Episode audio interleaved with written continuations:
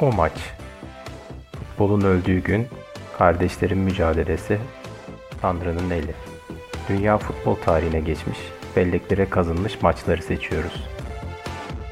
Öncesi, sonrası, saha içi ve saha dışı hikayelerini teknik, taktik ve tarih ekseninde konuşuyoruz. Hazırlayan ve sunan Anıl Kantemir, Emrah Gölbaşı.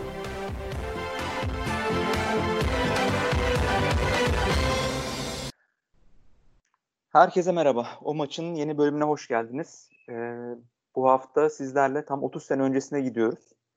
30 sene öncesinde e, bizim için anlamı çok büyük olan bir turnuva, Dünya Kupası, İtalya 90. İtalya 90'ın açılış maçı olan Arjantin-Kamerun maçını konuşacağız. Ee, her hafta olduğu gibi bu hafta da öncelikle bu maçı neden seçtiğimizi e, bir konuşalım. Ee, ben Emrah Gölbaşı, arkadaşım Anıl Kantemir, Kantemir ile sizler birlikteyiz. Anıl, selam. Merhaba herkese. Selam Emre. O zaman hızlıca başlayalım. Neden Arjantin Kamerun maçını Aynen. seçtik? Ya evet e, sen de işte ilk programda bahsetmiştin zaten 90 Dünya Kupası ilk Dünya Kupan diye. Ben de açıkçası yani biraz hatırlıyorum ama 94 bende daha canlı bir şekilde aslında gözümün önünde. Ama tabii biz bu maçı niye seçtik? Bu maçı özellikle de işte Afrika futbolunun uyanışı olarak görüyoruz. Kamerun'un bu Dünya Kupası'ndaki mücadelesini ve o uyanışı başlatan, o işte ışığı yakan ilk maç Arjantin karşısında, eski dünya şampiyonu karşısında 86'nın e, ve oradan Afrika futbolunu hem biraz konuşmayayım. Kamerun buraya nasıl geldi? Bu turnuvada biraz da nasıl mücadele etti? Hem de bu maçı nasıl geçirdi? Onu konuşalım istedik. Tabii Arjantin tarafında da genelde biliyorsun hep Menotti üzerinden, Bilardo üzerinden tartışılır. İşte Menottizm, Bilardizm e, diye konuşulur e, Arjantin futbolu ama aslında bunun daha eski bir kökeni de var. Yani onlar daha eski kökenin bir temsilcisi aslında. Bunu da işte birazcık burada bahsedip biraz tabii Maradona'yı da bahsetmezsek olmaz ama biraz daha sıra dışı konuşmaya çalışıp Maradona'nın özelliklerini. E, Kamerun tarafında da tabii karşılığı birazcık Roger Milla oluyor. Her ne kadar bu konuşacağımız maçta çok fazla oynamasa da e, onun üzerinden de birazcık e, Afrika futbolundaki yıldız oyuncuları da belki konuşuruz diye düşündük bu yayında. Ya ben biraz da aslında duygusal tarafından bahsedeceğim. Sen e, hani maçın önemini e, güzel söyledin. E, İtalya 90 hakikaten benim hatırladığım ilk e, turnuva. Turnuvadan ziyade daha farklı bir anlamı da var bende.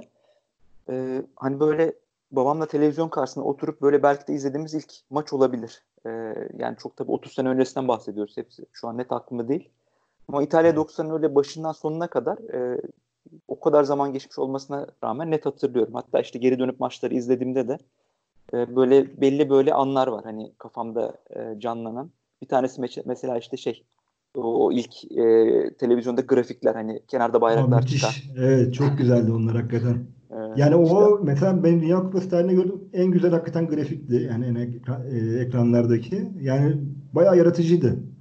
Ya bayrakların yukarı doğru göndere çekilmesi değil mi? O çok güzel aynen, görüntüler aynen. vardı hakikaten. Gibi. Oyuncu değişikliklerinde işte böyle alttan kayar bir e, şey gibi. Aynen. ya o anlamda şey belki de işte bir miktar o çekimlerin o işte grafiklerin kullanımı hani o kadar canlıydı ki e, hani 30 sene sonra ona rağmen hala e, insanın aklına yer ediyor. O açıdan şey İtalya 90'ın biraz duygusal tarafı var benim için ve Arjantin Kamerun maçı tabii böyle uluslararası düzeyde o dönemler çok fazla maç izleme şansımız yok. Hani Avrupa Kupası maçları yayınlanıyor ama işte belki sadece finali yarı finali izleyebiliyoruz. E, tabii yaşta 10-11 yani her şeyi de çok net hatırlamıyoruz. E bizim zaten Türk takımları Avrupa'da dökülüyor. Yani izlediğimiz her şey bir hüsranla bitiyor. Dolayısıyla onları da çok belki de insan bilinçaltında çok hatırlamak da istemiyor yani o e, evet, zamanları.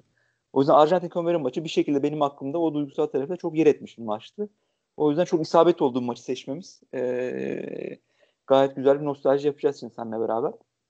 İstersen şeyle başlayalım. Hani e, 90 Dünya Kupası dedik. Hani İtalya 90 e, birçoklarına göre gelmiş geçmiş en vasat, en kısır. Hani futbol anlamında belki de hani e, bu maçın da büyük bir etkisi oluyordur mutlaka ama hani genel turnuvaya da baktığımızda hani çok iyi maç dediğimiz maç sayısı yani bilmiyorum çok da fazla değil. Ee, evet, gol ortalaması çok düşük bir turnuva oluyor zaten biliyorsun. Aynen hmm. öyle ve onu takip eden 92'de de çok ciddi düşük bir gol ortalaması var. Ve bu hmm. hani 92 Avrupa Şampiyonası, 90 yani Dünya Kupası yani bütün bütün turnuvalar tarihindeki en e, böyle vasat iki turnuva diye geçer. E, İtalya 90'da da açıkçası şey hani final maçını bile hatırladığımızda çok çok da büyük bir futbol şöleni olduğunu söyleyemeyiz. Evet. Yani o anlamda şey e, açılış maçı turnuvanın bu böyle kötü bir etiketle anılmasının baş e, etkenlerinden birisi. Ama ne olursa olsun e, kötü futbol veya saha içindeki bu kötü oyun demek hani e, illa ki hani e, her şeyin toptan konuşulmayacak anlamına. Konuşulmayacak anlamına gelmiyor. Aynen öyle. Evet. Dolayısıyla biz bu maçı seçtik. İyi ki de seçmişiz. İstersen sen şimdi bize e, biraz şeyden bahset. E, Arjantin e, Menotti dedin, Bilardo dedin ve iki büyük teknik adamın aslında bir nevi e, iyi başlayan ilişkileri bir süre sonra kutuplaşıyor.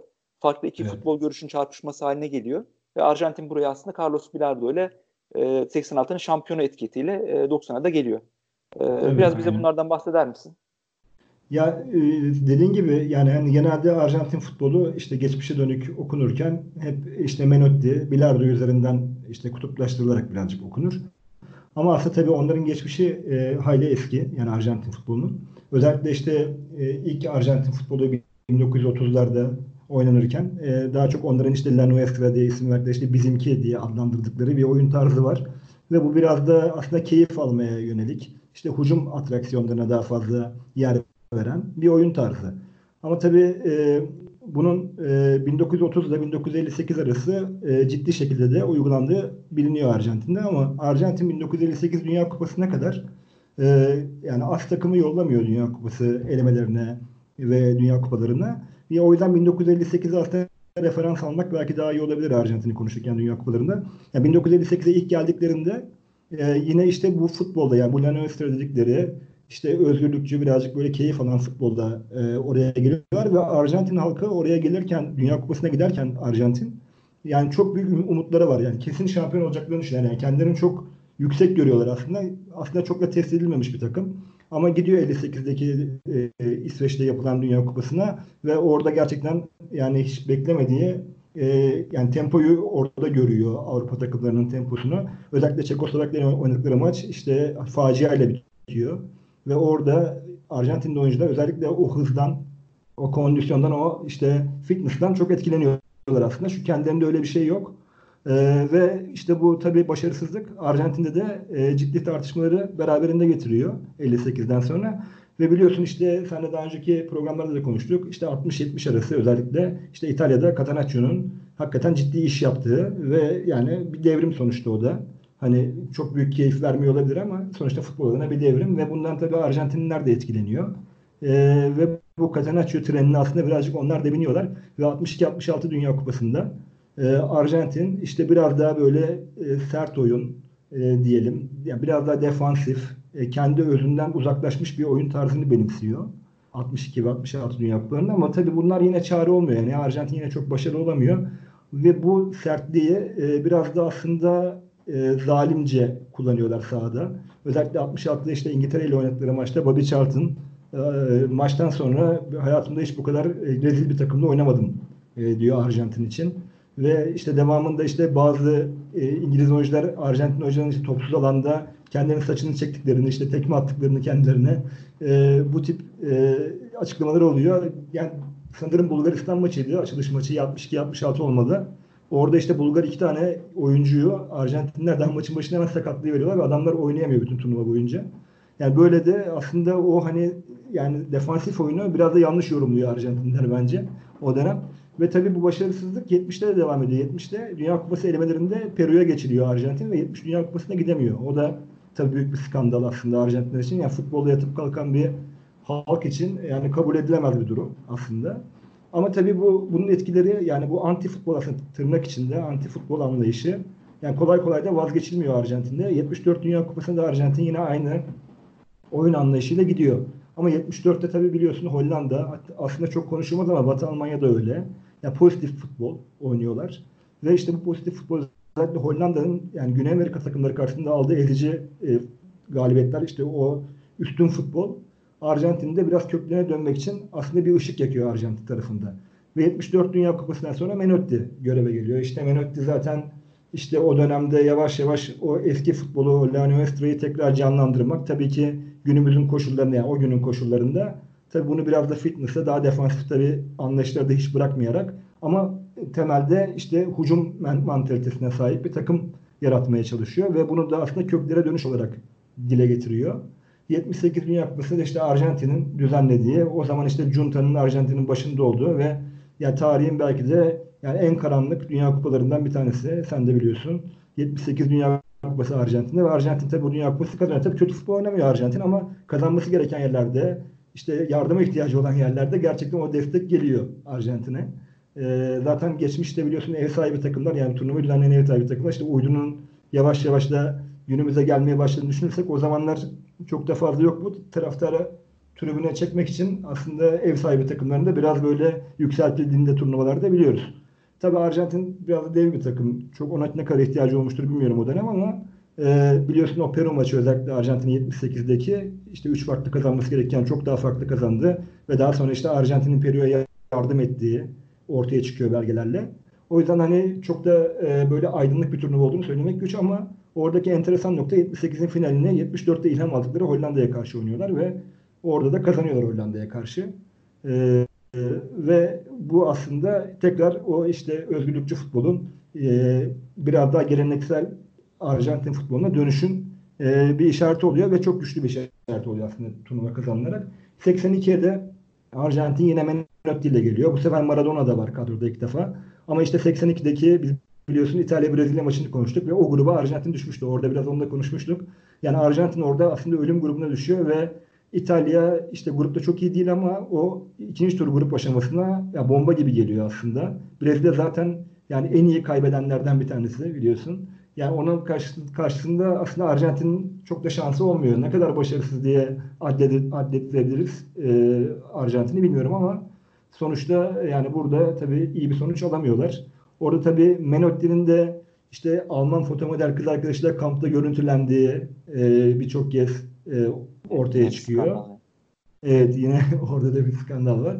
E, yani tabii bu tek bir neden olamaz ama e, tabii başarısızlık olunca da bunlar ortaya çıkıyor devamlı. E, tabii 82'deki e, görece başarısızlıktan sonra e, yine bu anti futbol temsilcileri ortaya çıkmaya başlıyor. İşte onun temsilcilerden bir tanesi de aslında Carlos Bilardo. Yani Carlos Bilardo e, takım başına geliyor. Tabii 86'ya gidene kadar da yani Arjantin hazırlık maçlarında o kadar kötü bir performans ortaya koyuyor ki halkın 86'ya giderken takımdan hiçbir umudu yok. Yani yani futbolcular o şekilde açıklamaları var. Hani bizi kimse uğurlamadı giderken Dünya Kupası'na diye ama Dünya Kupası'nda fırtına gibi esiyor Arjantin. Özellikle işte Bilardo'nun o 3-5-2 cebinde tuttuğu 3-5-2'yi İngiltere'ye karşı e, sahaya sürmesi, ortaya çıkarması etkiliyor herkesi. Ve zaten e, Batı Almanya'ya karşı da finali kazanarak e, 86'nın şampiyon oluyor ve 90'a da gelirken yine aynı senaryo aslında tekrarlanıyor. Yine Bilardo takım başında yine kötü hazırlık maçları ve e, işte e, Kamerun'un başına açılış maçına gelen bir Arjantin e, böyle de bir Arjantin'in yolu var aslında geçmişten gelen. Carlos Bilardo dedin sen evet ya bir ya anti futbol bir açıdan denilebilir. Hani anti futbol derken hani neyin altını çizdiğimiz de önemli burada. Hani şimdi evet. biraz sonra maçı konuştuğumuzda Kamerun'un yaptığı da bir nevi anti futbol ama Kamerun maçın içinde aslında gayet de güzel oynadığı ve hani o Arjantin'e evet, karşı belli bir taktikle ortaya çıktığını gösteren şeyler de var. Dolayısıyla anti futbol dediğimiz şey işte Catenaccio için de zamanda çok söylendi.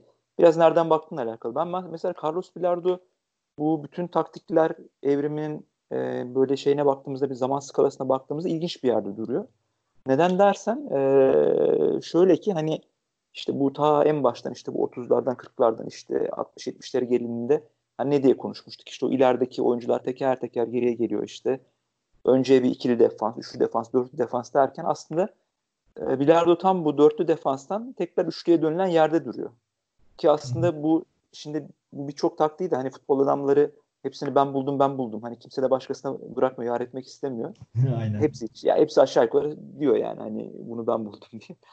Carlos Bilardo da bu 3-5-2'nin e, icatçısı, evet. bulucusunun kendisi olduğunu iddia ediyor. Hatta ilk kez işte 82 değil mi? Yani o, o senelerde 80'lerin başında Estudiantes'te bunu uyguladığını söylüyor. E, işte sonraki dönemlerde Hırvatistan'da e, Ciro Blazevic var. O, o hayır o değil ben buldum falan evet, diyor. Evet. E, gibi gibi şey. Aslında bunların hiçbiri şey değil. Hani bir kişinin bulduğu bir sistem çok da yok ortalıkta. Hani sonuçta bunların hepsi zincir şeklinde birbirine e, eklene eklene gidiyorlar ve hepsi bunların belli dönemlerde bunu oynuyor. Ama şöyle bir şey var. Hani hakikaten orada üçlü defansa geçiliyor olması aslında e, bir nevi Carlos Bilardo'nun e, hani elindeki kadroyla belki de olabilecek iyi sistemlerden bir tanesi. Çünkü baktığında hani o ya Maradona'yı Kanici'ye bir kenara bırakırsak e, belki bir miktar Buruşak'a işte çünkü bu kadronun birçoğu 86'da da var.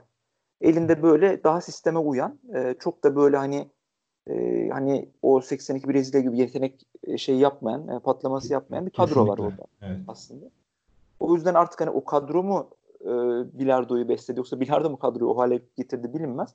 Ama bence bir şekilde burada 86 ve 90'a baktığımızda Arjantin için bir e, teknik adam ve kadro eşleşmesi olduğunu söyleyebiliriz.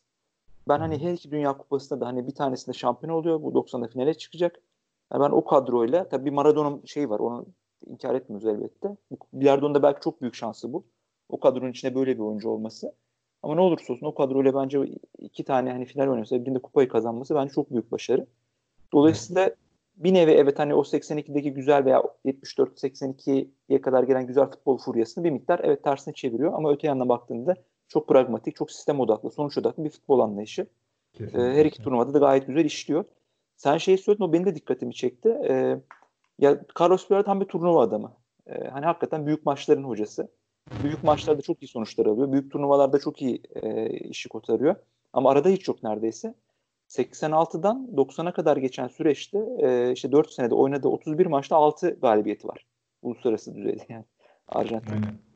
Bak, zaten çok e, biliyorsun işte çok yani kötü e, sonuçlar alarak geliyorlar hep Dünya Kupası'na gelirken de.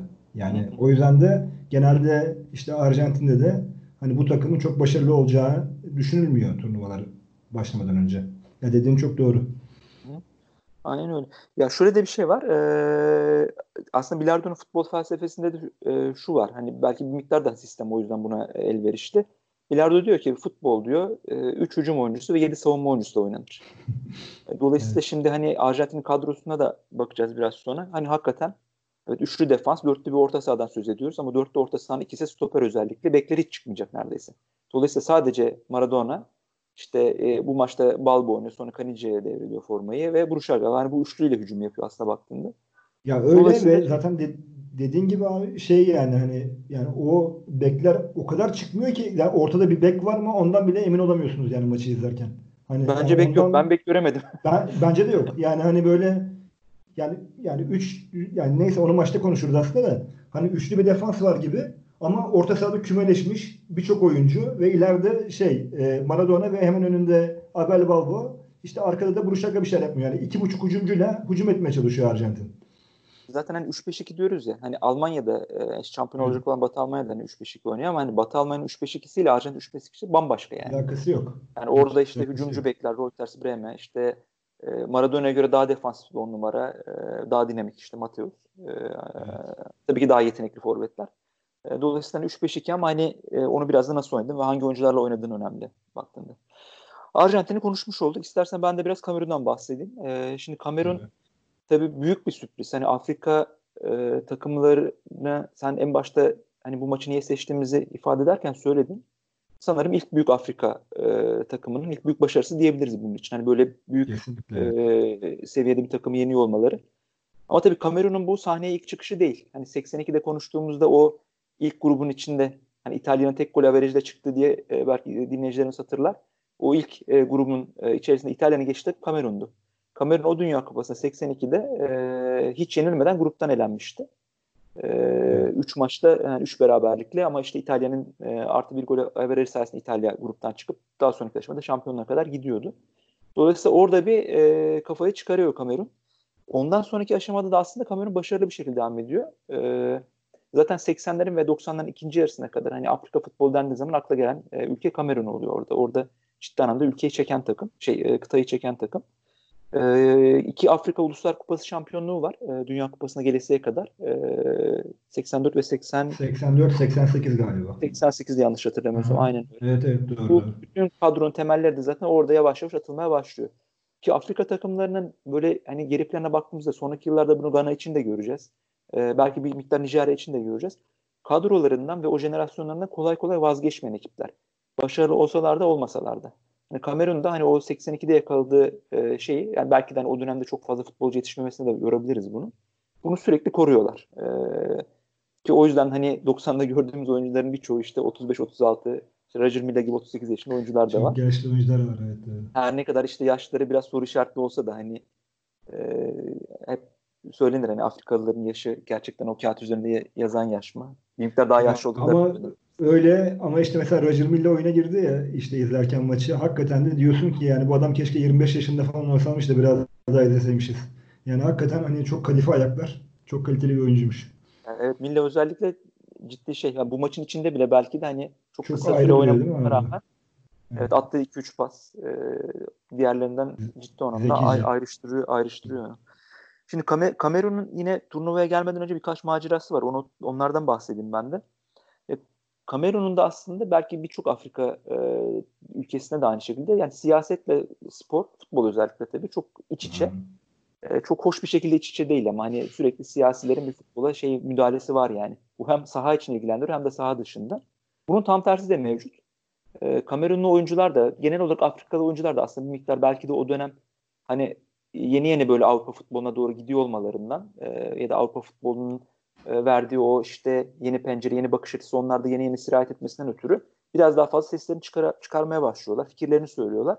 Dolayısıyla dönem dönem Kamerun'da da bunu görüyoruz. Siyasilerle futbolcuların, teknik direktörlerin belli e, dönemlerde karşılaşmaları var. Şimdi Kamerun buraya e, organize geliyor ve Kamerun'un buraya geldiği hali aslında biraz ilginç.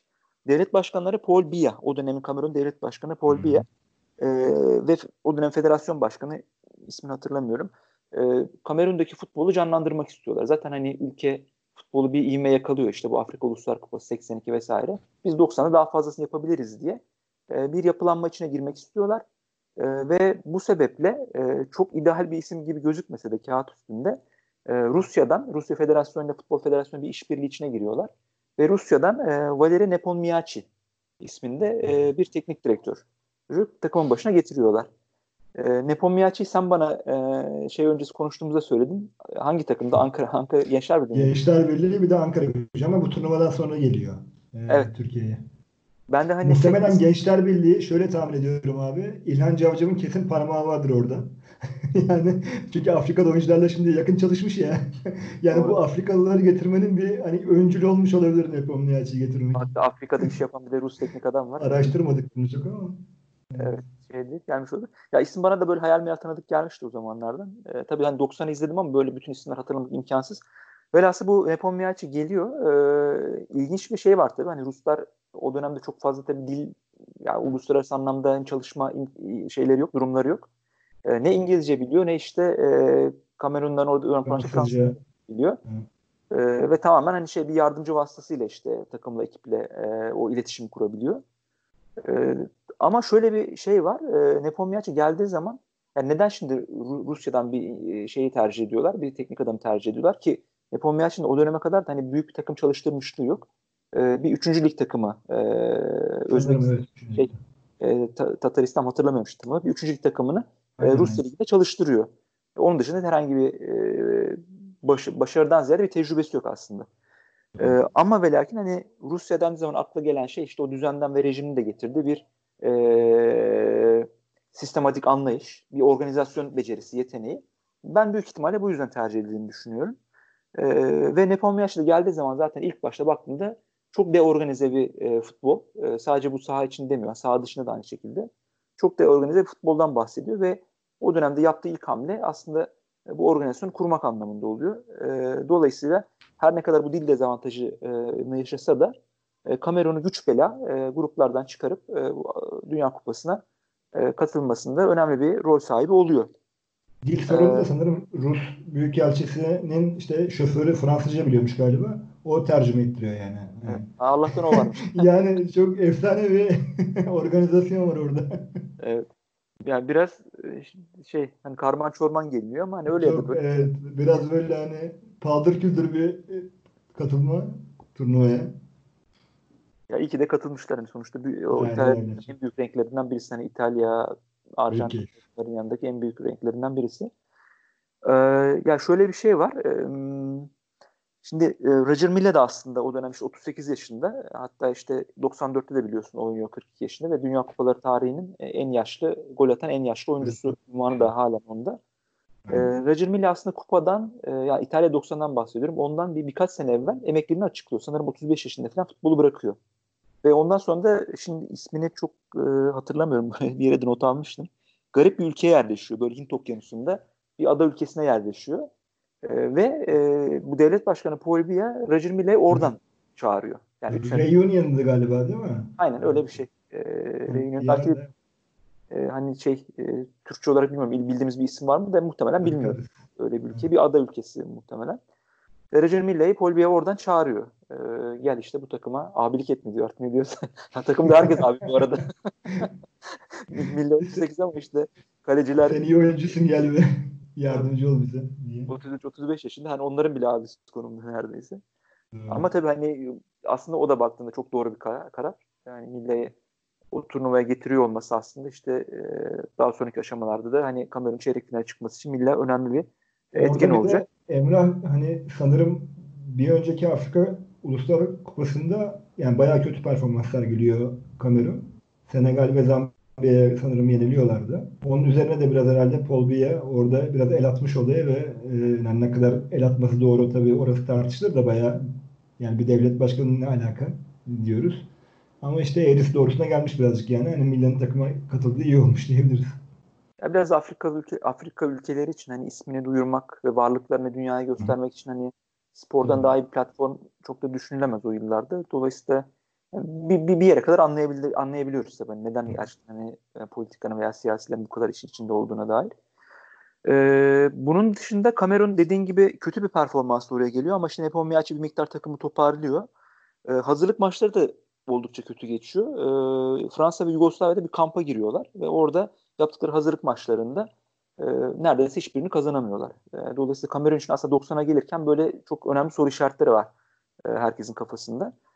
E, bu Milan'ın gelişinin e, takımda ciddi bir rahatsızlık oluştuğuna dair e, söylentiler var. Evet, evet. Yani nedendir aslında hani e, hani onun öncesiyle alakalı bir bilgi yok. E, ama bir şekilde Milan'ın belki de hani 3 senedir top oynamayan birisinin oraya geliyor olması e, bir şekilde rahatsızlık yaratıyor. Ya şöyle de bir durum var. Hani Kamerun'a özel değil sadece ama ben Afrikalı futbolcuların e, bu 2000'li yıllarda da aynı şekilde egolarının e, hani bir Afrikalı futbolcu belli bir düzeye gelip e, hani dünyada da adından söz ettiriyorsa bir, bir ego patlaması oluyor. Ki bunun evet. örneğinde de hani sonralarda baktığımızda da bu isimden söz ettiren e, Afrikalı futbolcular, yıldız olan futbolcular mutlaka gidip hani devlet kademesine devlet başkanı olur. Sanırım Yekini, George Weah doğru. Liberya devlet George Weah. İşte Keryalı e, Reşidi Yekini vardı. O da sanırım e, federasyon devletin içinde bir yerde bir görevler almıştı. Gibi gibi şeyler var. Biraz egoları da şişiyor tabii haliyle. E, dolayısıyla orada da bunu ben yaşadıklarını düşünüyorum. Üç tane önemli kalecileri var. E, Kamerun'un. E, Jacques Songo e, en gençleri. E, Enkono ve e, Joseph e, Bell. Bell. E, bu üç kaleci Kamerun'un e, 90 Dünya Kupası kadrosunda. Şimdi e, senden öncesinde konuştuğumuzda da hakikaten hani bu kadar e, meşhur olan ve gerçekten de iyi kaleciler e, hepsinin aynı döneme denk geliyor olması e, tesadüf değil aslında. Miktarda şey hani yaşları almalarına rağmen onların hala bu futbol oynayabiliyor olmaları. Çünkü Enkono e, 82'de Kamerun kalesini koruyor. İşte o 82'de abi bir de kaptan yani Enkonu 82'de. O da enteresan. Şimdi burada kaptan değil ve oynaması da şüpheli biliyorsun. İşte e, ama başlıyor maçı. E, Enkono 56 doğumlu. E, Joseph Bell de 54 doğumlu. Aslında Enkono hmm. Bell'e göre 2 yaş daha e, evet. yani kağıt azından bildiğimize göre 2 yaş daha genç. Ona rağmen hmm. 82'de kaptanı o. İyi de performans ortaya koyuyor ki grup maçlarında dediğimiz gibi elenmesine rağmen zaten e, Kamerun bir gol yiyor yanlış hatırlamıyorsam. E, çünkü iki ya, tane sıfır Zaten çok kısır, kısır bir gruptu zaten. Tabii. E, yani orada çok iyi performans ortaya koyuyor. Ve 90'a bu üç tane çok iyi kaleciyle geliyor ve bu üç kaleci aslında sonralarında Avrupa'da önemli takımlarda oynuyorlar. İşte Marsilya'dır. Özellikle Fransa Ligi'nde. E, Enkono Espanyol'da oynuyor. Aynen. E, ama ve lakin e, gelirken de ikisi arasında bir sürtüşme var. E, Enkono ve Bel arasında. İtalya 90'a gelirken. Özellikle Joseph Bell e, hani aslında bir nevi kadroda hani ilk 11'de e, olması üzerine e, şeyler e, bir ne derler işte hayaller içinde ya da işte aslında kendi fikri o. E, aslında takımın tecrübelisi de o. E, Avrupa görmüş bir kaleci. Fransa'da oynuyor. Ama Joseph Bell'in de ilginç bir hikayesi var. E, hem hem artı hem eksi anlamında. Bu bahsettiğimiz işte e, yani turnuva öncesi takımı karıştıran etkenlerin başında Bell geliyor. Hani e, tam da turnuva öncesinde böyle birkaç günden bahsediyorlar. Fransız futbola bir demeç veriyor. E, ve bu demeçte diyor ki hani biz e, takım olarak çok zayıfız. E, ve hani Arjantin karşı hiçbir şansımız yok. gibi acayip bir şey e, demeç. Hani ne maksatla bunu veriyor? Daha hani turnuva başlamadan birkaç gün önce, bir birkaç hafta önce her neyse. Çok ilginç. E, dolayısıyla takım bunun huzursuzluğunu yaşıyor e, ve aslında orada Beli e, kadrodan çıkarmak istiyorlar. Hatta bir adım ötesine geçiyor. Paul Biya bunu vatandaştan da atmak istiyor. yani, e, ilk 11'de oynayacak bir kaleci. Belki de hani Kamerun'un en meşhur futbolcusu Milla ile beraber o dönem için. Ama bu de, bu demek yüzünden e, bir şekilde bundan uzaklaştırılıyor. Kadroda hala var ama oynamıyor Joseph Bell bu turnuvada. Yine Enkono e, kaleyi koruyacak. E, dolayısıyla böyle bir sıkıntıyla da Kamerun turnuvaya gelmiş oluyor. Ya Enkono işte kaleye geçeceği zaman hani biliyorsun e, onun eşi Enkono'nun kaleye geçmeyeceğine o kadar eminmiş ki o gün. E, hani alışverişe çıktığı İtalya'da maçı izlemediği kaçırdığı söyleniyor yani. Eşini izleyememiş. Yani nasıl kaleye bel geçecek diye düşünmüşler. Ee, Abi eş, o... eşini bırak Enkono'nun kendisi bile inanmıyor buna. Zaten birkaç saat önce bunu kendisi söylüyorlar. İşte sen çıkıyorsun falan diye. Evet, ee, istemiyor başta. Hani ben hazır değilim diyor. Bunu yapamam falan diyor işte. Öyle ya da böyle işte tabii ilk 11 çıkıyor ve çok da iyi oynuyor aslında baktığında. Gayet iyi. Evet. Ya bu, bu, bu işte Afrikalı ya belki bilmiyorum kültür diyebilirsin veya işte o dönemki bu yeni yeni işte dışarıya açılma e, sancıları diyebilirsin. E, kendi içlerinde de böyle ciddi tartışmalar yaşıyorlar. Yani çok böyle ciddi kenetlenmiş bir takımdan söz etmek çok pek de mümkün değil. Bu Joseph Bell'le alakalı bir şey daha söyleyeyim. Hani Bell'in bu yaptığı şey biraz işin negatif tarafı. Ama aslında buraya gelmeden evvel de bir sezon önce Fransa'da belki de hani dünya futbol tarihindeki en böyle utanç verici bu ırkçılık e, şeyine maruz kalıyor Bell. E, hangi takımda oynuyor? Hatırladığım kadarıyla Marsilya'da. Or Bordo'da Bo- mıydı Marsilya'da mıydı? Marsilya'da oynuyor. Marsilya'dan 89'da Bordo'ya gidiyor. Hmm. Zaten olay da bu yüzden çıkıyor. E, hmm. Marsilya'da önemli bir kaleci. Bordo'ya da transfer olduğu zaman e, tam turnuvadan birkaç ay önce e, Nisan aylarında e, Bordo deplasmana şeye gidiyor. Marsilya işte Vedrum'a gidiyor. Ve oradaki maçta Joseph Bell'in üstüne muz kabukları, tükürükler, hakaretler e, yani o ırkçılığın böyle en tavan yaptı artık şey ki Fransa hani zaten sabıkalı bir ülke bu anlamda. Evet, e, hani buna maruz kalarak aslında e, 90'a geliyor. Hani hakikaten çok utanç verici anlardan bir tanesi ki Sen hani bu ırkçılık yıllar... deyince e, maç sonu Maradona hani çok tepki olunca herkes Kamerun destekliyor maçta biraz İtalyanlar. İşte onun da bir tane açıklaması var biliyorsundur. İşte bugün İtalya'nın ırkçılık sorununu tedavi ettim diyor. O da öyle bir ki, ki do- doğru da aslında. Hani yani, Maradona evet. Ne derler işte çıkarımı yapıyor. Aslında İtalyanlar da biraz o gözle görüyor. E, çünkü evet. hani sonuçta İtalya'da hani bir faşist bir rejimin geçtiği, o rejimden geçen bir ülke. Yani büyük sabıkalı var ve Maradona bir anlamda yani belli yerlerde bu ayrışmayı şey de yapıyor. Yani çok fazla e, tetiklediği de oluyor. Hı-hı. Ama onun dışında evet hani e, bence dediğinde bir miktarda haklı. Ya maça geçmeden e, seninle beraber hani dikkatimizi çeken bir tane daha şey e, var. Bu Enkono ile alakalı. Ya Enkono hani 82'de oynuyor dedik. E, de 90'da da kaleyi öyle ya da böyle devralıyor. Hani baştan bir, birkaç saat önce e, bunu öğrenmiş olsa bile. Ama aslında dünya futboluna Enkono'nun bambaşka büyük bir katkısı oluyor. Hani belki de e, dünya futboluna efsane kalecilerden birini hediye ediyor kendisiyle beraber. E, Enkono o kadar iyi bir turnuva geçiriyor ki e, 90 Dünya Kupası'nda 12 yaşında olan bir çocuk e, onun bu e, performansından inanılmaz etkileniyor. İtalyan bir çocuk bahsettiğimiz kişi e, bir oynadığı takımda küçük e, işte genç futbol kulübünde o zaman o dönem oynadı. Or, bir orta saha oyuncusu. Ama Enkono'yu izlediği zaman e, Kamerun'un başarısından işte Enkono'nun e, performansından o etkilenmeyle beraber diyor ki ben kaleci olacağım. Orada kariyerinde bir değişiklik yapıyor. Kimdir bu oyuncunun ismi? Gianluigi Buffon. Gianluigi Buffon. E, bu 12 yaşındaki çocuk Buffon. Ya iyi ki de şey yani çok ilginç hani e, böyle böyle bir etkilemeli. Yani en, Enko'nun bu, bu böyle bir şeyden gurur duyması lazım. Hani gerçekten dünya futbolunun evet. şu an yaşayan efsanesi. 42 yaşında işte birkaç gün önce Napoli e, Juventus finali oynadı. İtalya Kupası finali. Sen de izlemişsindir. Şiir gibi top oynadı yine. Evet, hala çıktı. Hala inanılmaz refleksler. İnsan inanamıyor. Müthiş, 42 yaşında insanlar yani, böyle. Yani zaten Aynı yaşta biraz... Gattuso bu arada Napoli'nin teknik direktörü. Yani evet, oradan çıkarım yapabiliriz yani. Ya bu fonun biraz da işte alameti farikası bir şey yani. yani. O refleksler işte ve o yaşta hala onu kaybetmemesi yani çok acayip. Gerçekten yani. Evet. Ya bu fon e, o kadar etkilenmiş ki sonra e, kendi oğluna da e, Thomas ismini koyuyor. İşte Enkono'nun da ismi Thomas Enkono ve kendi çocuğuna da Thomas ismini koyacak kadar çok gerçekten ilham vermiş. O anda çok etkileyici bir hikaye bu fonun yaşadığı da. Ne dersin maça geçelim mi? Yavaş yavaş. Evet yavaş yavaş geçelim istersen maça da. Ee, şimdi hep diğer iki podcast'ten öncesinde konuşuyorduk ya buraya kadar nasıl geldi falan diye. Bu tabii ilk olduğu için öyle, öyle bir durumumuz yok. Ee, dolayısıyla evet. burada direkt maçı konuşmaya başlayacağız. Ee, maçta evet, konuşacak çok fazla şey olduğu için bence e, iyi oldu yani açılış maçı anlamında. İstersen sen bize Arjantin'le başla biraz. Ee, Arjantin Aynen. E, hani hem ilk yarıyı konuşmuş olalım. Arjantin nasıl bir e, dizilişle sahaya çıkıyor? Bir bunlardan bahsedelim. E, ondan sonra da böyle maçı dakika dakika konuşmaya başlarız. Ya e, senin dediğin gibi çok defansif yani bence Kamerun'a karşı bir kadro e, Arjantin çıkardı. İşte sen başta söyledin 3 oyuncu hücum ediyor diyebiliriz diye. Neredeyse iki buçukta diyebiliriz yani. Buruşaga'da yani tamamen hücum odaklı bir oyuncu değil. Ee, ama işte Maradona'ya bel bağlamış, onun yapacaklarına bel bağlamış bir takım. Yani zaten sahaya çıktığı zaman da belli oluyor. Ama maçı hızlı başlıyor yani Arjantin. Hatta maçın başında çok net bir pozisyonu da var Balbo'yla.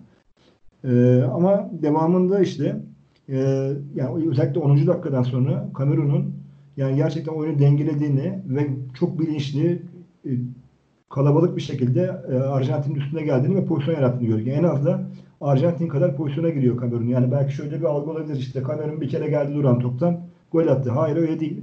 Hatta maçı izlerken diyorsunuz ki Kamerun gol atarsa kesin kontrolden atacak. Yani o kadar hani tehlikeli, tehdit edici bir şekilde geliyorlar. Ya planlı programlı çalışılmış bir e, kontratak oyunu var Kamerun'un. E, ve özellikle fizik kalitesi çok etkileyiciydi bence. Yani Arjantin'den daha üstündü fizik kalitesi Kamerun'un oyuncuların.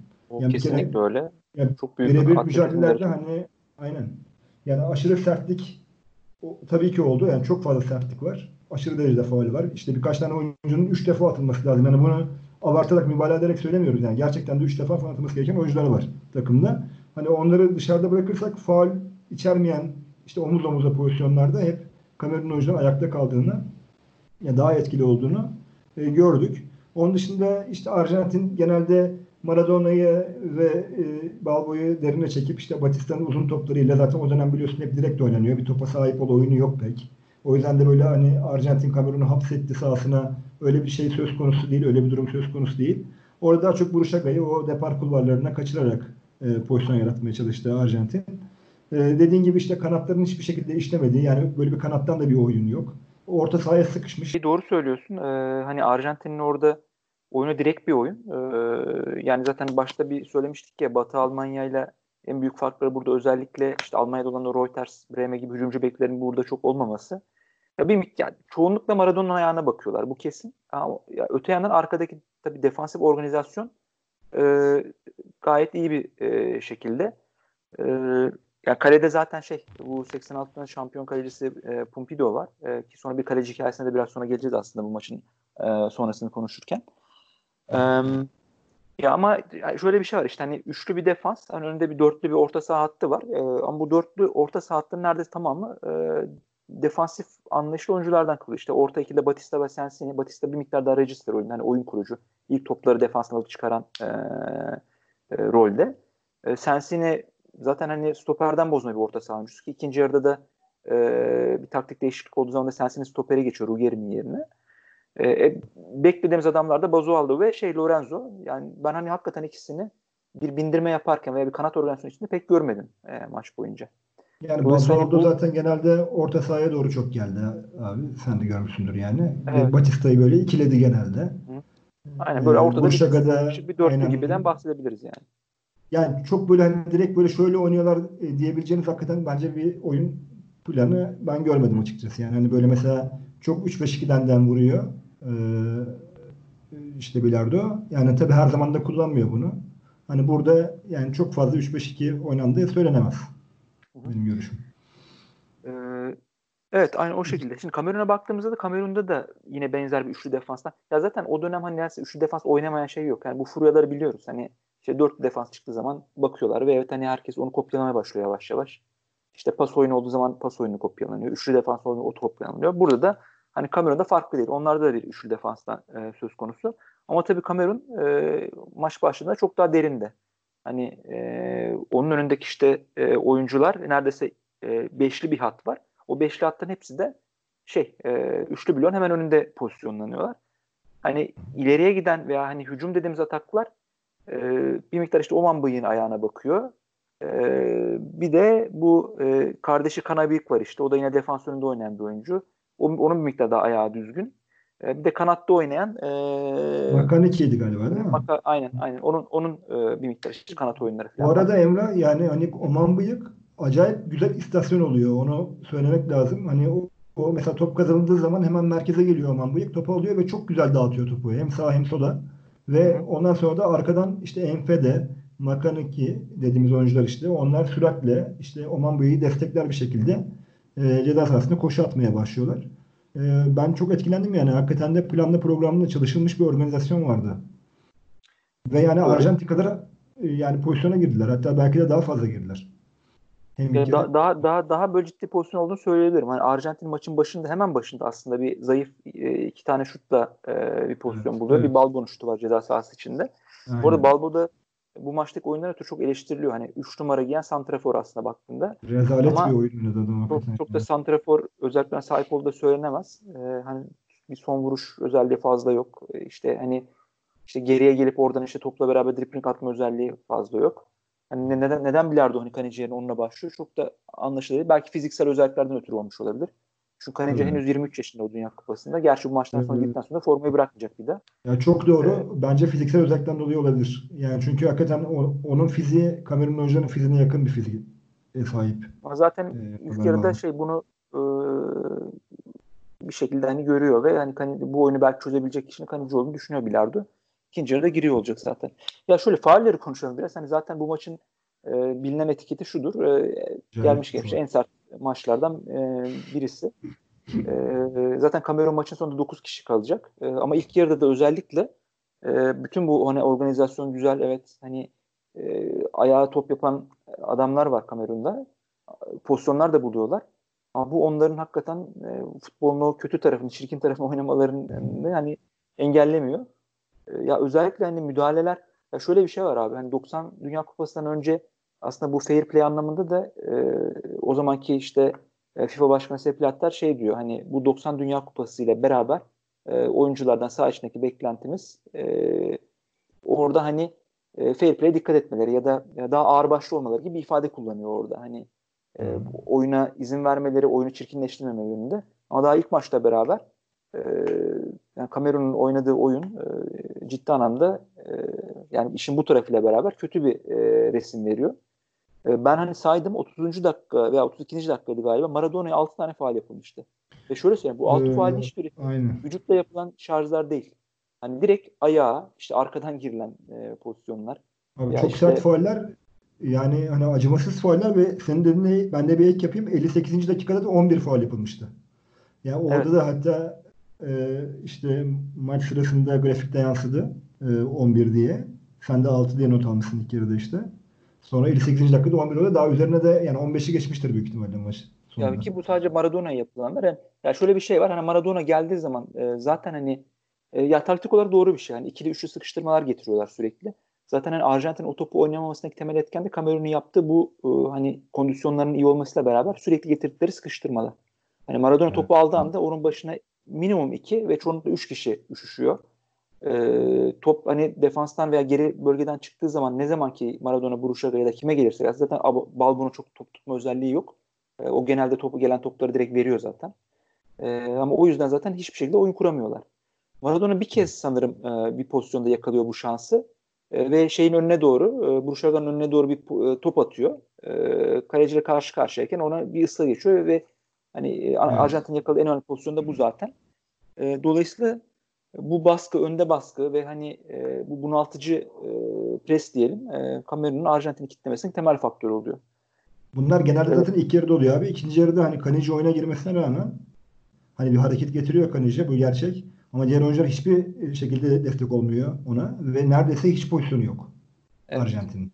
Yani sıfıra yakın pozisyonu var. 85. dakikada ben bir not almışım. Abel Balbo'nun böyle kafayı sıyırdığı bir tane yani böyle yani yandan dışarı giden çok pozisyon sayılamayacak bir Hani ona pozisyon diyelim hadi e, diye söylüyorum. Bir tane bir pozisyon var. Onun dışında Kamerun'un yani golden sonra 10 kişi kalıp 9 kişi kalmasına rağmen yakaladığı pozisyonlar var. Hı. Özellikle ya evet, girdikten hani, sonra. Kamerun iyi, iyi, iyi kilitliyor açıkçası. Ee, ve zaten hani Arjantin'i böyle kanatlardan hani farklı bir oyun varyasyon yapmayı da deneme niyeti de yok.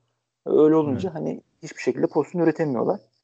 İlk yarı Kamerun'un sertliği, daha iyi organize olması, e, Arjantin'in bu oyuna bu sertle cevap verememesi. Ben maç içinde hani sindiklerini de çok net gördüm. E, sen de belki görmüşsündür. Hani her faalde e, sürekli hakeme böyle gidip şey yeter artık isyanında bulunuyorlar ama o, o sertliğe başka bir sertle cevap veremiyorlar. E, Arjantin yani belki de maç içindeki kaybetmesinin en büyük sebebi bu olabilir yani. Bir de yani hani biraz tabii çok da gülünecek bir şey değil ama belki hani çok üzerine oturuyor. Ondan dolayı söylüyorum. Hani maçın sonunda dikkat ettim bilmiyorum. 90. dakikada stoper bir topa vuruyor. E, top tribüne gidiyor. Orada da bir tane çocuğun kafasına geliyor sanırım. Çocuk böyle hani baygın gibi ya da ağlıyor gibi. yani hani tribündeki adam bile sakatlayacak boyuta ulaşıyor yani Kamerun'un futbolu. Ya çok yani büyük bir oda, odaklanma mı dersin artık nedir? Hani e, öyle bir hani programlanmış ki oyuncular. evet. ya öyle bir odaklanmışlar ki. Yani sen de gördün. Şimdi bazı pozisyonlarda mesela hakem düdük çalıyor. Ee, belki hani tribünün o çünkü maç San Siro'da oynanıyor bu arada. Yani çok da ciddi bir kalabalık var. Bak onu atladık seyirci de konuşalım şimdi biraz sonra. Hissetme yazdı aynen. Ee, aynen. Ee, ve hani pozisyon geçiyor. Kamerunlar hala bir tekme atma peşinde. Bitmesine rağmen. hani o top bu kaleye girmeyecek arkadaş. Yani bu kadar net onun mesajını sürekli veriyorlar. Abi, yani çok dediki hakikaten ya. Yani. Evet. Yani o sertliği her yerde gösteriyorlar yani. E, şimdi evet. ikinci yere geçmeden önce şu şey, şey, şeyi bir açalım. Stadyum olayını bir açalım. Onu unuttuk başta belki konuşabilirdik. Şimdi San Siro'da oynanmasının e, tabii büyük bir anlamı var. Kimin için? Maradona için. Ve tabii ki Hı. Kuzey İtalyalılar için. Neden? E, Maradona bu Dünya Kupası'na gelirken Napoli'de ikinci şampiyonluğunu yaşıyor. Güney İtalya'da büyük bir kahraman. E, Sicilyalıların işte her şeyi. Sen başta söyledin zaten işte hani hem İtalya'da işte faşizmi bitiren adam gibi acayip ulvi etiketler yapıştırıyorlar. E zaten futbol düzeyinde bambaşka bir yerde. E, Napoli'yi de iki kere şampiyon yapıyor. E, ama tabii e, bu güneyde geçiyor bu olay. E, Güneylilerin kahramanı. Kuzey İtalya tam tersi. On, oranın nefretini kazanıyor. Bir de onlarla ee, hep çekiştikleri için abi Milan'la Inter'le evet. çekişiyorlar genelde hep bu e, işte kazandığı Scudetto'larda diyelim işte İtalya şampiyonluklarında. O yüzden tabii ayrı bir e, de Maradona'ya karşı dolmuşluğu var Kuzey Tabii İtalya futbol denince o zaman şeyin hep e, Kuzeylilerin hakimiyetinde. İşte Torino ve Milano takımlarında. Evet, e, evet. Inter, Milan, e, efendim söyleyeyim şey, e, Juventus. Yani bunların hakimiyeti altında. Ve maç boyunca da Maradona topu her ayağına aldığında San Siro e, tamamen Maradona'yı ıslıklıyor. Dolayısıyla hani her ona her faal yapıldığında işte Kamerun'a büyük bir destek. E, belki de Kamerunlar bunun gazına mı geliyor artık bilmiyorum. Ee, Maradona orada ciddi e, zor şartlar altında mücadele. Tribünden gelen baskı ayrı, saha içindeki işte faaller ayrı. Yani nispeten çok e, zor bir ilk yarı geçiriyor. Ya ee, bu, bir yerde... biliyorsun bundan sonraki iki tane maçta da Napoli'de oynuyor Arjantin maçları. Ee, Sovyetler Birliği ve Romanya'ya karşı grupta. Orada mesela Maradona'ya hani çok büyük destek olacağı düşünülüyor. İnsanlar belki öyle düşünüyor olabilir ama Napoli'de tabii Maradona her yerde problemli bir insan olduğu için yani orada da tabii iki tane şampiyonluğu var. Ama çok büyük problemleri de var. Yani Napoli ile e, Napoli'de. O yüzden taraftarların da onu unutmadığı ve ona o kadar orada ya büyük bir destek vermedikleri de e, biliniyor aslında. Ya bunu İtalyanlar çok kullanmış biliyor musun? Özellikle oyuncular. Ee, İtalya şimdi tabii ya turnuvanın ben bence bir kere en iyi futbol oynayan takım İtalya. Ee, bence hani, bu turnuvayı da gerçekten hakkıyla kazanması gereken takım İtalya'ydı. Hani benim İtalya evet. sempat, sempatimden bağımsız konuşuyorum bunu. ee, ama şöyle bir şey var. Şimdi İtalya gibi, bir adım daha öndeydi. Aynen. Ha, evet hani İtalya çok iyi futbol oynuyor. İstersen hani sonrasında bir kısa konuşalım bunu. Ben e, o dönemki İtalya kadrosu e, çok çok çok iyi bir kadro bence. Hani İtalya'nın belki tarihinde gördüğü en iyi hücumcuların olduğu kadro. Ama dur şimdi konuyu dağıtmayayım ben oraya girmeyeyim. Neden bahsediyordum? Şu e, hani Napoli muhabbeti. Evet hani hep şey anlatılır biliyor musun? E, birçok yerde birçok işte belki böyle biliyordur bunu. İşte e, maç Napoli'de oynanmasaydı pardon e, maç işte e, aynen e, o yok şey için konuşuyorum ya. E, yarı final maçı için. İtalyan elendi maçı için konuşuyorum. Evet. Hani, orada oynanmasaydı e, Napoli'de oynanmasaydı eğer biz ya Roma'da oynansaydı İtalya o geçer ve finale çıkardı. E, diye bir algı var. Neden işte maç boyunca e, Güneyliler hep işte şey desteklediler. E, ne o Arjantin'i desteklediler. Hep Maradona'nın arkasında durdular. Ya gerçek öyle değil aslında. Bir, tribünden açılan birkaç pankarttan ve maç öncesi Maradona'nın biraz alkışlıyorlar tabii e, şeyler. Onun dışında hep İtalya destekliyor. Maç sonu mesela Maldini'nin bir açıklaması var. Aynen bu az önce söylediklerimi söylüyor. Aslında benim söylediklerim Maldini'nin sözleriydi. Biraz önce söylediklerim. Diyor ki ya burada işte e, şeyler e, kendi ülkelerini desteklemediler. Hani biz e, burada destek göremedik. E, çok büyük hayal kırıklığı içindeyiz. Bu maç Roma'da oynansaydı böyle olmazdı gibi. Belki de bir şekilde yenilgiye kılıf uyduruyorlar. Ama, ama hakikaten ben birçok kaynaktan baktım e, ve ma- maça da baktığımızda tekrar izlediğimizde hani şey için konuşuyorum bu yarı final maçı için. Öyle Maradona'ya ve Arjantin'e ciddi bir destek söz konusu değil.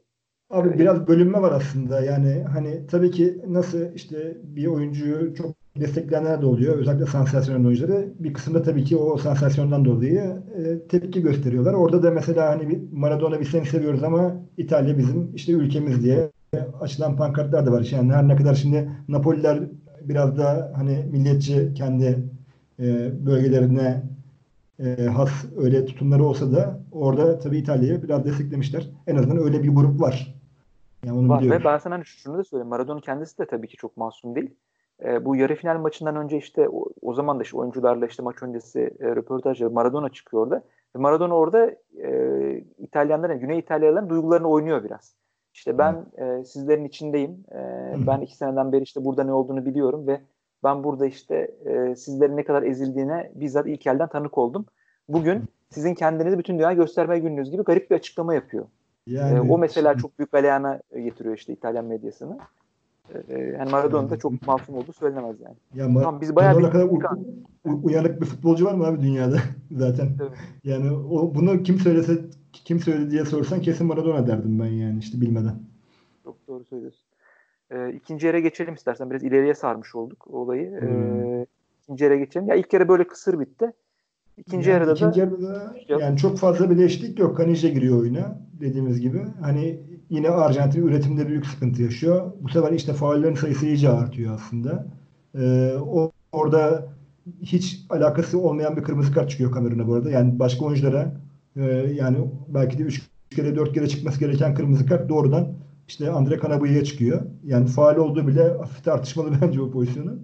Devamında kırmızı kart çıktı ve ondan sonra da hani Arjantin biraz daha baskı kurar diye bekliyorsunuz.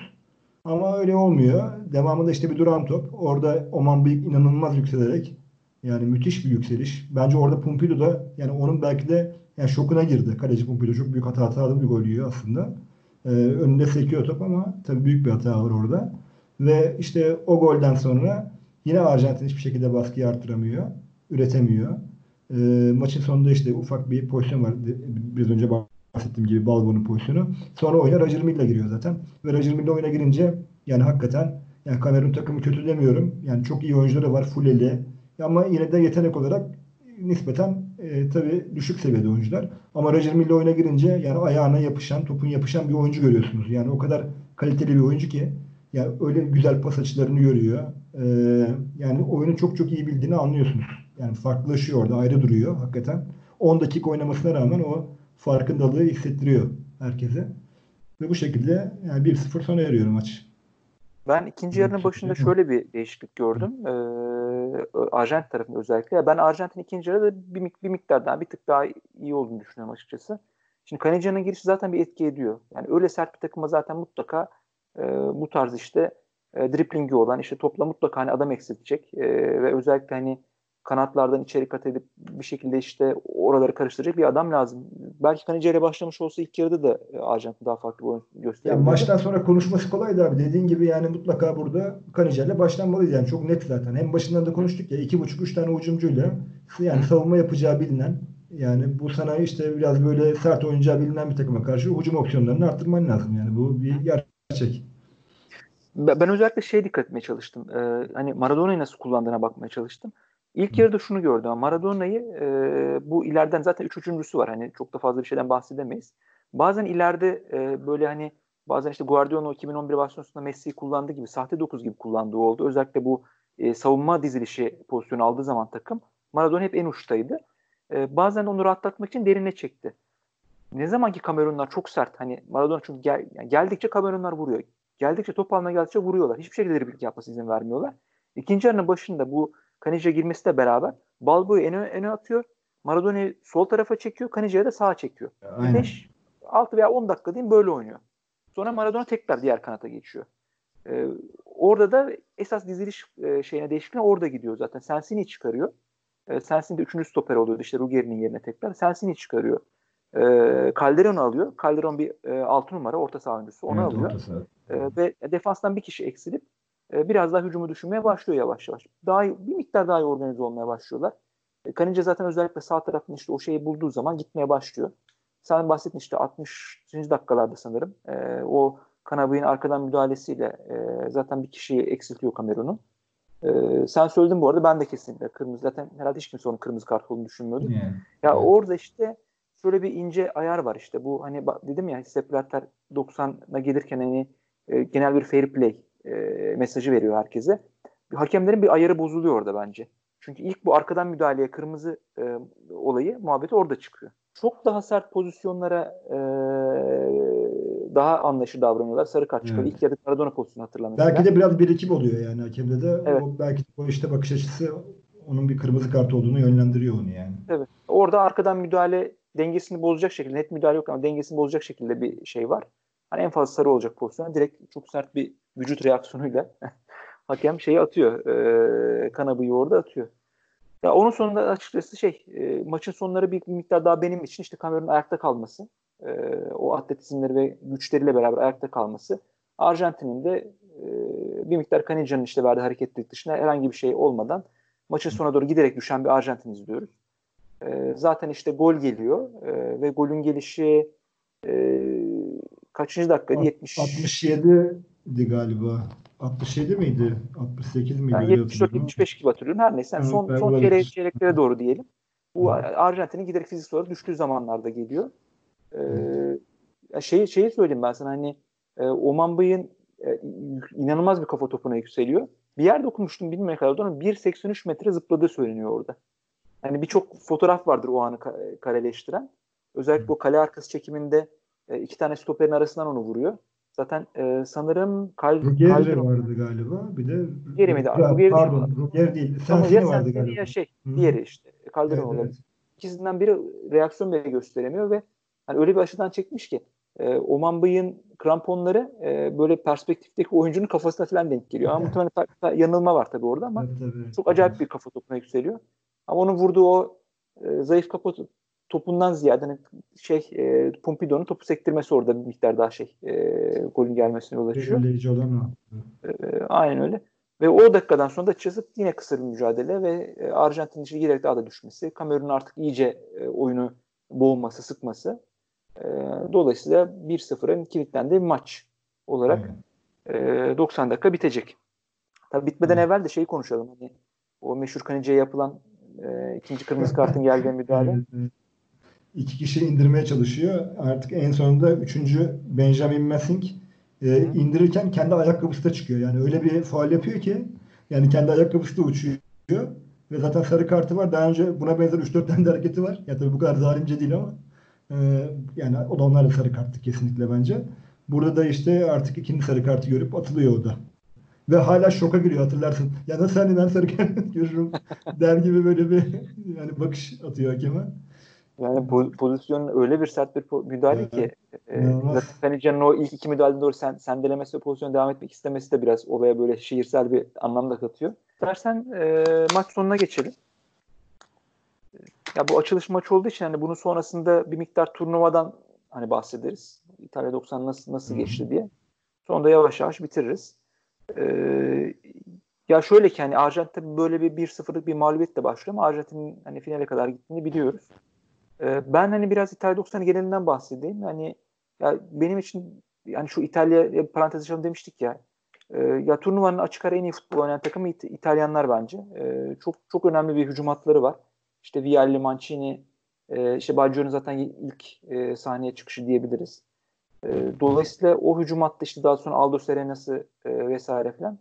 E, belki de tarihlerindeki en yetenekli hücum hatlarından bir tanesi bu çok da organize futbol oynuyorlar. Zaten o dönemki defans hattı işte o Sakki'nin Milan'ından gelen bir e, anlayış var. İşte Baresi, e, Bergomi, Costa Curta vesaire. E, dolayısıyla İtalyanlar grup maçlarında e, çok iyi bir defans. Turnuvanın sürpriz golcüsü işte Skilacci'nin ortaya çıkması. Ve onun attığı gollerle beraber işte e, sanırım bir gol yiyerek e, yarı finale kadar geliyorlar. E, yarı finalde de hani hak ettikleri halde işte Arjantin önünde e, kaybedecekler. Aslında o maçın da hakkı her ne kadar Arjantin ikinci yarı daha iyi top oynasa da bence yine İtalya'nın da. Ve finale çıkıyor olsalar Batı Almanya'nın da karşısında da ciddi bir şansları ben olduğunu düşünüyorum yani İtalyanlar. Ya İtalya zaten o maçı oynarken Arjantinliler yani şöyle diyor demişler hani nasıl bir özgüvense o bilmiyorum artık Arjantinler'de. Hani o taktik olarak o kadar iyi hazırlandık ki hani İtalya'yı biz eleyeceğimizden emindik diye de böyle bir açıklama var enteresan bir şekilde. Nereden eminlerse yani bilmiyorum. Bence de İtalya çok daha iyiydi. Ee, tekrar bakınca turnuvaya dönüp izleyince birazcık da. Yani öyle de İtalya açısından biraz şanssız bir turnuva. 94'ten neyse ki o finali görüyorlar. Evet. Şimdi e, Skilacci dedik mesela. Belki bir ismi de altını çizmek lazım. Arjantin'in e, finale götüren kaleci. Yani bu isim e, evet. e, Kamerun maçında o hatalı golü yiyen e, Neri Pumpido değil. E, Ser, Sergio Goygoçea. E, e, şöyle bir hikayesi var. Turnuvaya gelirken e, üçüncü kaleci olarak geliyor. E, o dönem e, en iyi kalecisi değil e, Arjantinlilerin. E, ve e, işte Pumpido'nun da e, bu ikinci maçta, ikinci grup maçında maçın hemen başında ayağı kırılıyor. Turnuvayı kapatıyor. Böyle olunca bir anda şey e, Goygoçea kendini kalede buluyor ve kaleye geçer geçmez de hem o e, ikinci maçta hem de daha sonraki işte e, turnuvanın kalan maçlarında özellikle kurtardığı penaltılarla e, zaten Arjantin'i finale taşıyan e, isim oluyor.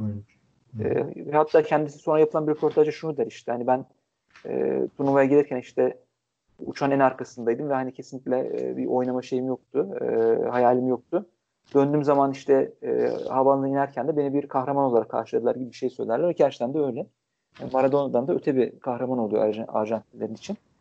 E, ve bu turnuvanın gerçekten iki tane e, böyle sürpriz ismi İtalya'da Skilacci ve e, Arjantin'de Goygoçey oluyor. Çok acayip hikayeleri var ikisinde. Ya ben Skilacci'nin hikayesini de çok e, şey evet, yaparım. acayip. Yani, evet. Evet evet. Yani hiç hesaplı yokken turnuvaya gelen bir oyuncu o da yani aslında biraz. Tabii. Ya şöyle bir şey var aslında. Bir sezon önce Juventus'ta 15 gol atıyor. O Juventus'a da zaten ikinci ligden geliyor. E, kariyerine de böyle biraz geç geç e, hani parlayan birisi. E, o o bahsettiğim e, İtalya'nın o hücum kadrosunun içinde de aslında Skilacci'nin ismi bile geçmiyor. Hani düşünsene hani Mancini var, Vialli var, e, işte Baggio var, e, Carnavale var yanlış hatırlamıyorsam o kadronun içinde.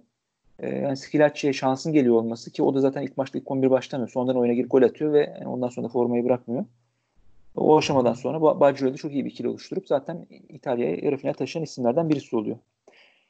E, Kamerun'a bahsedelim istersen biraz. Kamerun nereye gitti? İstersen biraz da evet. Kamerun'da e, yani gruptaki diğer maçlarda işte Romanya karşısında zaten 2-1 kazanıyor biliyorsun ve Romanya'da hani çok iyi bir takım. Sen de daha önce konuştuk bu Romanya'yı. 94'te zaten büyük keyif vermişlerdi ve e, Arjantin'de elemişlerdi. E, turnuva dışında bırakmışlardı. Yani 90'da da hakikaten yine çok iyi bir takım. Bizde de çok böyle hani tanıdık simalar var o kadroda. Yine işte Haciler, Popescu'lar, Rotaryo'lar.